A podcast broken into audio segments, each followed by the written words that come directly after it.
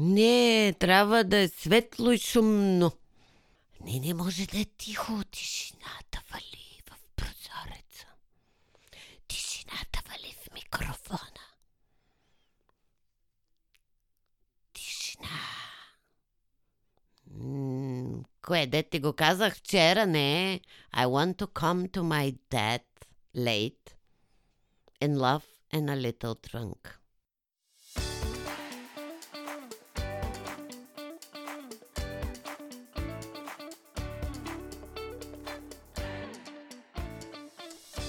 Здравейте, здравейте, здравейте!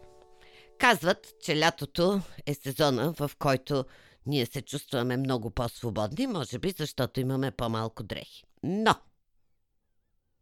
Има жега, има прохлада и човек трябва да може да намери добрия баланс между едното и другото, за да не замръзне или да не прекре.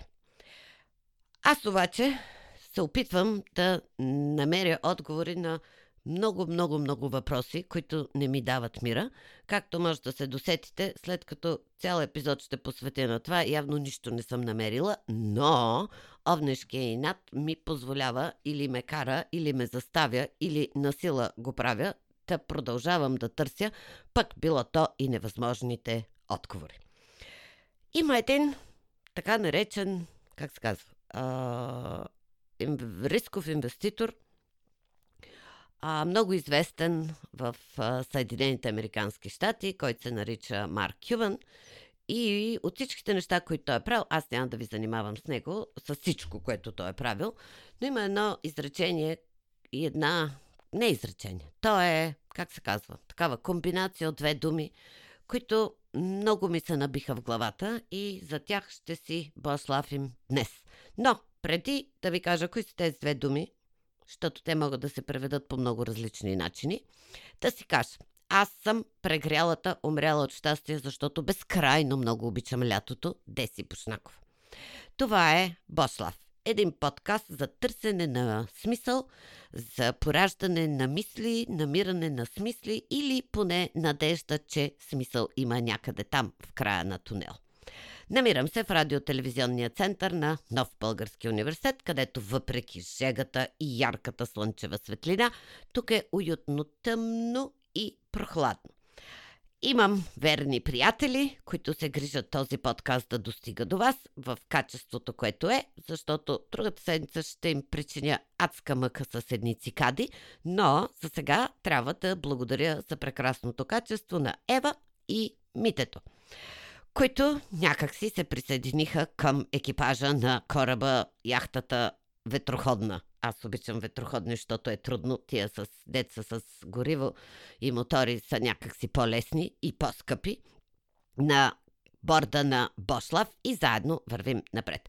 И разбира се, нищо от това нямаше да има смисъл, а знаете, разбрахте или много добре знаете, че за мен смисъл е важен. Нищо от това нямаше да има смисъл, ако не бяхте вие чудните слушатели на Послав. И така, никаква новина за целокупния свят не е, че едно от най-дефицитните неща в нашето съвремие е доверието. В същото време, как печелиш доверие, когато никой на нищо няма доверие? Когато всички неща, на които се доверявахме, за да можем да не се съмняваме по цял ден във всичко, някак си загубиха своята стойност. И тук идва цитата от двете, комбинацията от две думи, словосъчетанието, което аз поне чух от Марк Кюван, може би със сигурност някои други са го използвали преди това. Не претендирам, че той е автор и първият, който го е казал, но той казва така. Единственото решение на кризата с доверието е радикална прозрачност радикална откритост или както на английски звучи от неговите уста Radical Openness. И, и тук идва моя въпрос. Какво би станало, ако ние се осмелим наистина да бъдем радикално открити?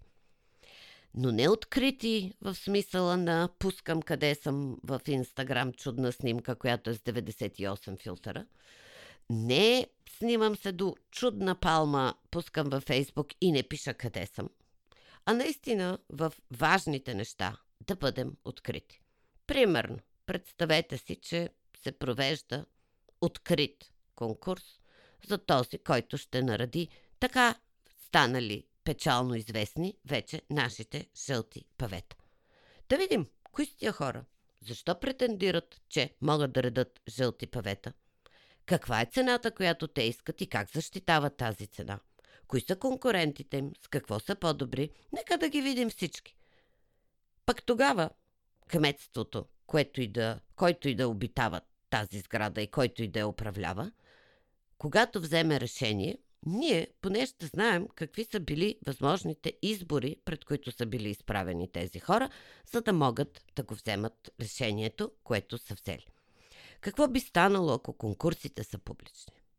Ако наистина видим и тогава някак си цялата тази конспиративна теория и онова зрънце на съмнението няма как да покълнат, защото няма нищо скрито покрито. Тъжната истина е, че поне моят житейски опит ми показва, че в голяма част от конкурсите няма нищо скрито покрито. Има просто липса на мисъл, липса на обективност и липса на много други неща, но не винаги с корисна цел. Когато обаче ние не сме видели всичките кандидати, не сме видели всичко, за което става въпрос, у нас винаги остава съмнението, че който и да спечели, то то това е нагласено. И ние не вярваме в правотата на избора, не вярваме на този човек, който се опитва да направи каквото и да било, не вярваме и в резултата, защото си мислим, че ни го показват какъвто искаме да го видим, а не какъвто е. Въпросът е как можем да щупим този омагиосен кръг от недоверие, защото цялото това съмнение от сутрин до вечер във всичко около нас хаби огромна част от мозъчната ни енергия, която ние можем да посветим на някакви други неща. Като, например, тадам, тадам, реклама. Тази мозъчна енергия можем да я посветим да разгледаме всички възможни оферти, цветове, размери и а, материали, от които са направени бутилките и термосите на Допър, да си изберем най-подходящата за настроението ни и нуждите ни бутилка или термос, да си я поръчаме и тя да дойде с нас и ние заедно с нея да отидем на море. Как може да го направите? Като посетите смисъл.roybg.com или харесате страницата или профила на Подари си смисъл във Facebook или Instagram. Тарам, тарам, край!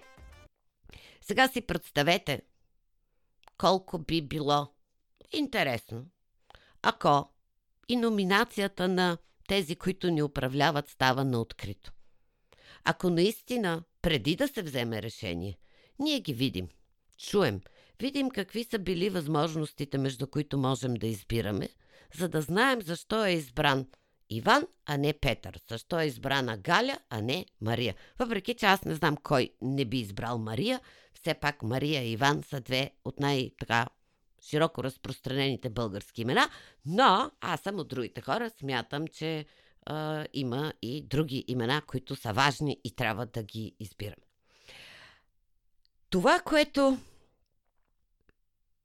ме озадачава е при условие, че от повече от 15-20 години такът едни изследвания, в които непрекъснато се вижда как пада доверието в медиите, пада доверието в политиците, пада доверието в правителства, пада, пада, пада, пада, пада, само пада. Не можем ли да се сетим, че то от само себе си няма да обърне тенденцията и да тръгне нагоре? Всъщност, ако продължим да правим това, което до сега сме правили и очакваме нов резултат, вие много добре знаете кой е казал, че това е проява на лош вкус или по-скоро на глупост. Или иначе казано, светът се променя, всичко се променя, ние обаче искаме да продължаваме да взимаме решенията си и да продължаваме да живеем в един свят по стария си начин, няма да стане много, съжалявам. Ако днес мога да избирам между планина и море, със сигурност след 10 години хората ще могат да избират между планина, море, луна, Марс, Венера, Плутон или която и друга планета. Тоест, изборите стават повече. И не е проблема в това, че изборите стават повече. Дори не е проблема и кого сме избрали. Проблема е в усещането, което имаме, че не е честно. А когато непрекъснато имаш усещането, че нещо не е честно, че нещо не е както трябва, това те кара да не си толкова щастлив човек. За мен щастието ми, щастието на хората, които обичам и щастието на хората, с които обитавам тази планета, е изключително важно. Това не означава всеки да си накупи нещата, които иска. Означава всеки да има усещането, че света върви към по-добро. Може и никога да не стигне, най-вероятно няма да стане, особено в рамките на един човешки живот, но за мен е важно да имаме това усещане. И откакто чух за тази радикална откритост, за тази радикална прозрачност, някак си ми се иска и хората на високи позиции да чуят, да пробват, да видят, че ние, които сме отдолу, не им мислим лошото. Защото ако те успеят, ние всички ще живеем по-добре. Ако няма ремонт на ремонта, улиците в родния ми град ще бъдат по-добри. Ако стане така, че всички пазят чисто, не цапат, а другите, които чистят, чистят, моят град ще стане по-чист. Ако хората спазват правилника за движение по пътищата и не правят рискови неща, моето пътуване ще стане по-спокойно. Така че аз имам нужда чисто корисни подбуди, тези, които ме управляват да успеят. Така че искам да призовя понеже те управляващите Бослав не слушат, защото то, цялата им работа е Бослав работа. Но тези, които слушаме, да се опитаме да бъдем поне за важните неща открити, пък, както казват, истината ни прави свободни. Така че пожелавам на всички, които слушат този епизод, хубаво лято. Ако го слушате в началото на есента, хубава есен. Ако стигнете до него преди колето, много подаръци за коледа и чудна зима. Когато и да го слушате, трябва едно да помните. Аз ви обичам. Шт!